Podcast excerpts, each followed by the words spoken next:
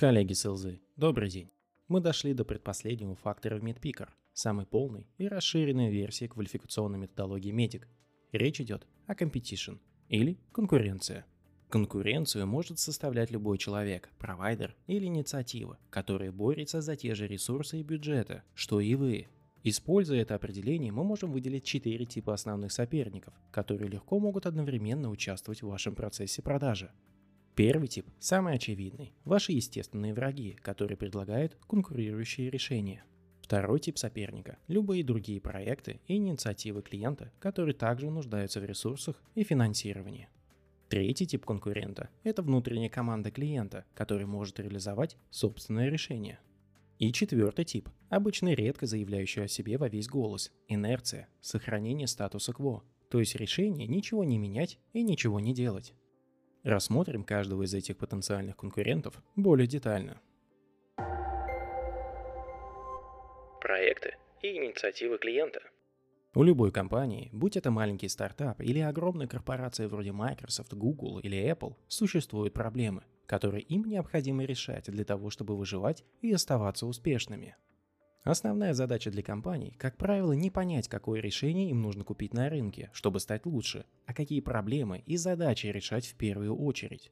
И только во вторую очередь возникает вопрос о том, каким образом лучше всего решать сложности, которые были выделены в приоритет.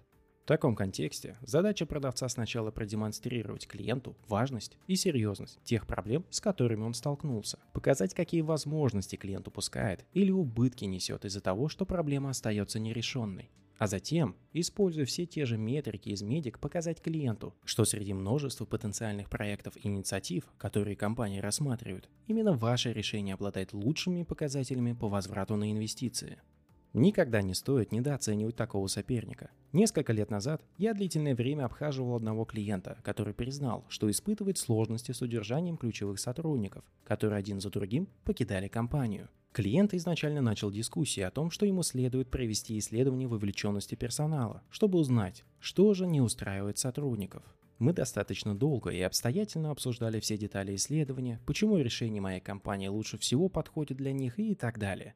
Но в один прекрасный день клиент заявил, что решил просто повысить заработную плату, так как это, по его мнению, должно решить проблему. А значит, бюджета на проведение исследования больше нет. В тот момент мне просто повезло, так как моя компания обладала необходимыми решениями и для вопроса с заработными платами, и я смог закрыть продажу. Но закрыл я совершенно другую продажу, так как первую я проиграл не какому-то там другому провайдеру исследований вовлеченности, а совершенно другой инициативе компании. Мы и сами с усами.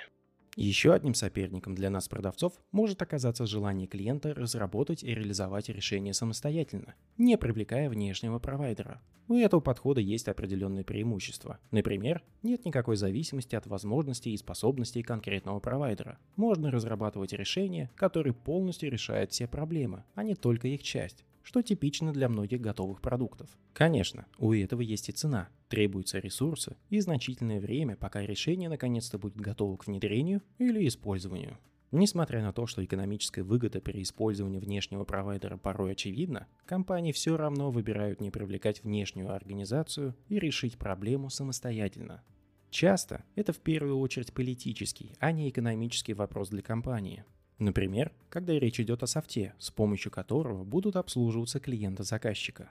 Так что продавцу нужно не только подтверждать, насколько его решение проходит по критериям принятия решения, но и оценивать, насколько реально будет выиграть политическую битву внутри компании, чтобы проблема была отдана именно внешнему провайдеру. А зачем нам вообще что-то делать? Жили же до этого без всего, и дальше проживем. Инерция или желание сохранить все так, как есть, является чуть ли не самым большим конкурентом для любого продавца. Даже великолепно продемонстрированные метрики и аргументы, которые стопроцентно должны убедить клиента, могут оказаться совершенно бесполезными перед лицом нерационального экономического поведения людей. Обратим наше внимание на исследования в области поведенческой экономики – в 2002 году Канеман получил Нобелевскую премию по экономике за свое исследование, раскрывающее, когда и в каких условиях люди отклоняются от рационального экономического поведения. Одним из краеугольных камней этого исследования является изучение способов оценки людьми различных альтернатив, доступных на рынке. Ученые подтвердили, что ценность любого продукта субъективна и зависит от оценки конкретного человека, где нет и не может быть универсального мерила, признанного всеми единогласно. Согласно выводам ученых, оценка ценности или иными словами процесс его создания в умах людей происходит в три этапа. Первый этап. Люди формируют свое мнение относительно ценности решения, опираясь на точку отсчета, обычно ситуацию, в которой они находятся сейчас. Это включает те решения, продукты и подходы, которые применяются в компании на данный момент. Когда вы предлагаете новый вид программного обеспечения, способного редактировать тексты, они сравнивают его в первую очередь с теми решениями, которыми они уже пользуются, и не ведут себя так, словно впервые услышали о таких возможностях. Второй этап. Любые улучшения относительно этой точки воспринимаются как выгода, а любые ухудшения – как потери. Если новое ПО способно в 4 раза ускорять набор текста и за счет технологии искусственного интеллекта предоставлять рекомендации о том, как повысить уровень его восприимчивости и влияния на клиента, то это будет однозначной выгодой. Однако, неспособность этого ПО обеспечивать командную работу над документом, что доступно для клиента в существующем решении, будет восприниматься как однозначная потеря. Третий этап и самое важное то, что воспринимаемые потери имеют более значимый эффект на решение о покупке, чем выгода такого же размера. Исследования Канемана демонстрируют, что выгода должна превосходить потенциальные потери в 2-3 раза, чтобы восприниматься привлекательной. Экономический эффект от рекомендации нового ПО и его способности ускорять набор текста в 4 раза должен как минимум 2-3 раза превалировать над потерей возможности эффективной коллаборации между сотрудниками – только в этом случае клиент сможет задуматься о резонности покупки. Это явление известно как эффект потери и заставляет людей ценить те продукты и подходы, которыми они уже владеют и пользуются, больше, чем вещами, которыми они не владеют и не пользуются. Это означает, что новые решения, которые предлагаются клиентам, должны быть не просто лучше.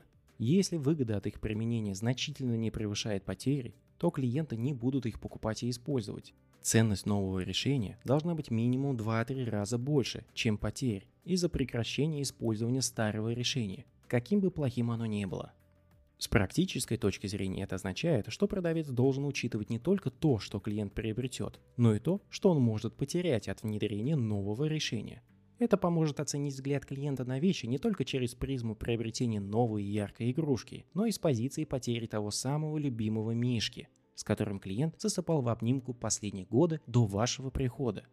Сигналами к тому, что клиент подвержен инерции или эффекту потерь, служит следующее поведение. Клиент не очень заинтересован в том, чтобы совместно определять ключевые метрики успеха. Экономический покупатель не горит желанием встретиться с вами или вас всячески от него отдаляют. Нет четких критериев принятия решения и или процесс принятия решения не определен.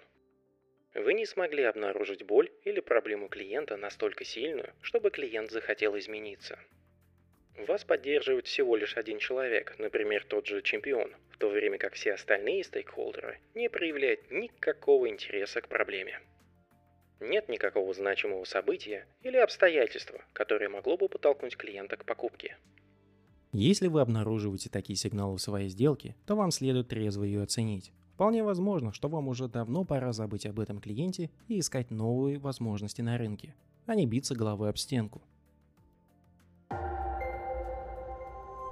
чем вы лучше ваших конкурентов? И, наконец, мы добрались до классического понимания конкурентов, ваших естественных врагов на поле боя сравнимых решений. Неважно, классифицируете вы другие компании и фрилансеров как своих конкурентов или нет – если вы замечаете, что они ведут коммуникацию с вашими существующими или потенциальными клиентами по тем же проблемам, что решаете вы, то они – ваши конкуренты, просто потому что клиент вас воспринимает таковыми.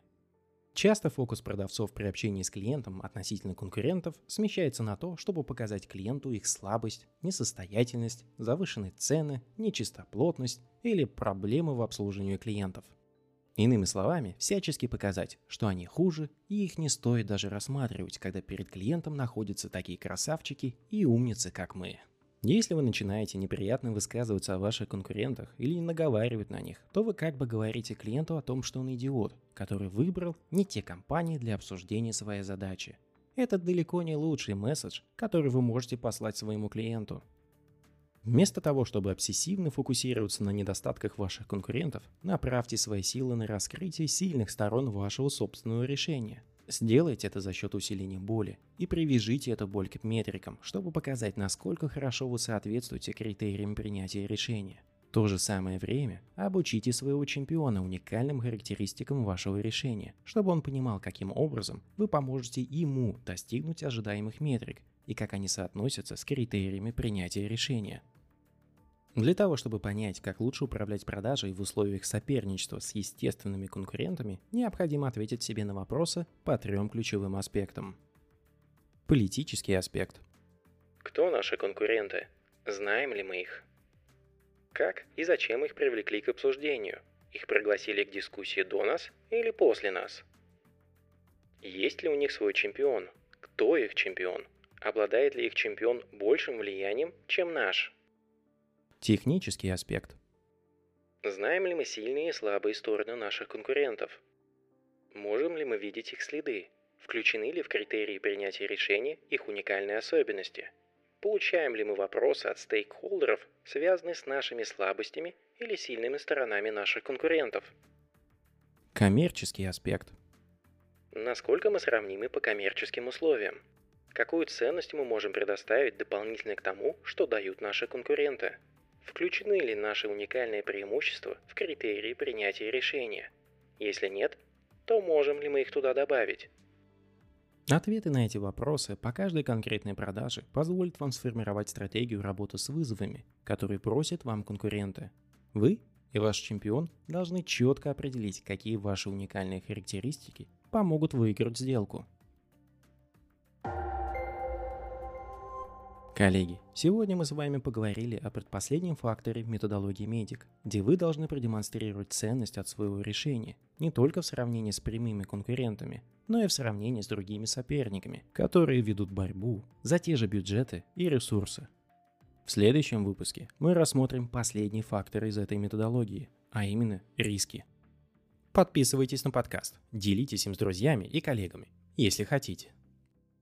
Успехов вам! И отличных покупок вашим клиентам.